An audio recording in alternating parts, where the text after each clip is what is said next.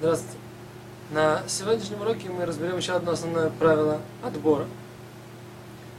Предположим, что перед нами апельсины. Нам сейчас нужно подать только крупные, а мелкие отобрать. Как вы думаете, что будет в такой ситуации? Есть запрет отбора крупных апельсинов от мелких или мелких от крупных. Как мы уже знаем, если у нас есть яблоки и апельсины, то такой отбор запрещен. То есть разделить два вида яблоки от апельсинов или помидоры от огурцов, неважно. Это качественная работа, которая позволяет нам использовать помидоры как помидоры, а огурцы как огурцы. То же самое, в принципе, можно было бы сказать, когда у нас есть крупные апельсины и мелкие апельсины, то в этом случае...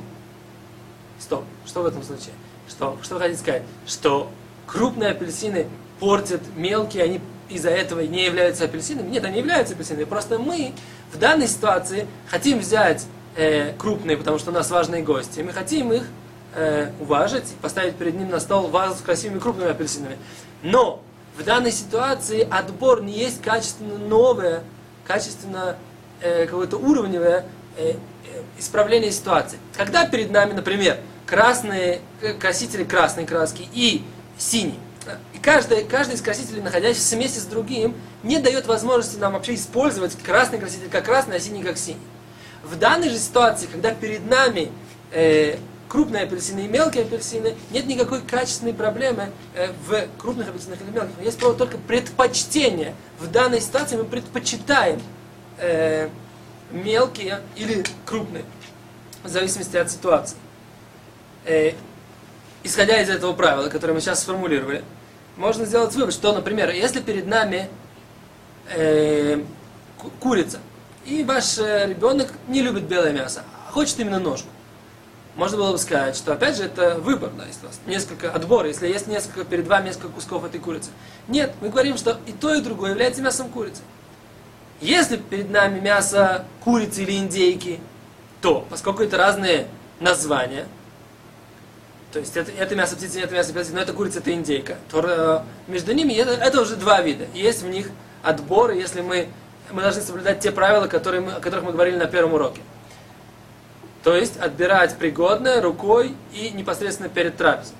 Но если перед нами, э, например, крылышко и э, ножка и белое мясо, то мы можем отделить то, что нам, например, сейчас крылышки мы не будем подавать к столу. Мы подадим их там через несколько часов или на, на другую совсем трапезу.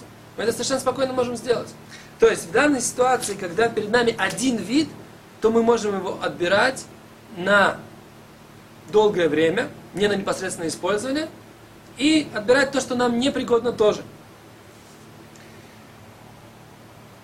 И э, в каких еще ситуациях может встретиться вопрос об одном виде? Например, еще раз, э, крупные яйца, мелкие яйца, та, та же самая ситуация.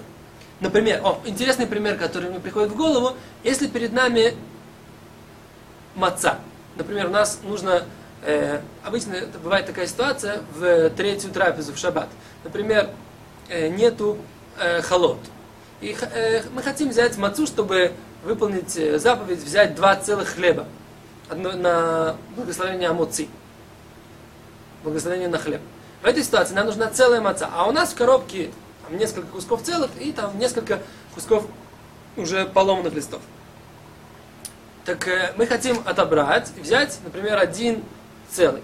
Или отобрать те, которые поломаны. Так вот, маца, несмотря на то, что нам, мы сейчас предпочитаем целые, и нам важно, чтобы это были именно целые куски, все равно в этой ситуации мы говорим, что это один вид, потому что наше пожелание сейчас взять целое, это не является какой-то принципиальной, э, не является каким-то принципиальным отличием. А является просто предпочтением из-за данной ситуации, из-за того, что у нас есть такая заповедь сейчас взять целый лист мацы. Итак, подытожим. Что является одним видом, а что двумя? Значит, определение такое. Один вид – это те две вещи, которые даже, даже две вещи, но они принципиально, качественно ничем не отличаются. То есть это и то, и другое, там, например, мясо птицы. Если же у них, э, если же у них, у этих двух вещей, например, есть разные названия, то есть вот это э, мясо курицы, а это мясо индейки. Или у нас есть э, разные вкусы. Например, яблоки кислые, яблоки сладкие. Так? То в этой ситуации это тоже два вида. Или если у нас есть э, разница в использовании. Например, у нас есть э, крупные, э, если у нас есть, прошу прощения, глубокие тарелки и мелкие тарелки. Да? То есть эти для супа, эти для э, основного блюда. Или у нас есть ложки и вилки. То, и то, и другое посуда, но у них есть разные предназначения. То есть вот это все является, будет двумя видами. И, соответственно, нельзя э, отбирать то, что нам непригодно, или то, что на незадолго до, то, что не незадолго, то, что задолго до трапезы.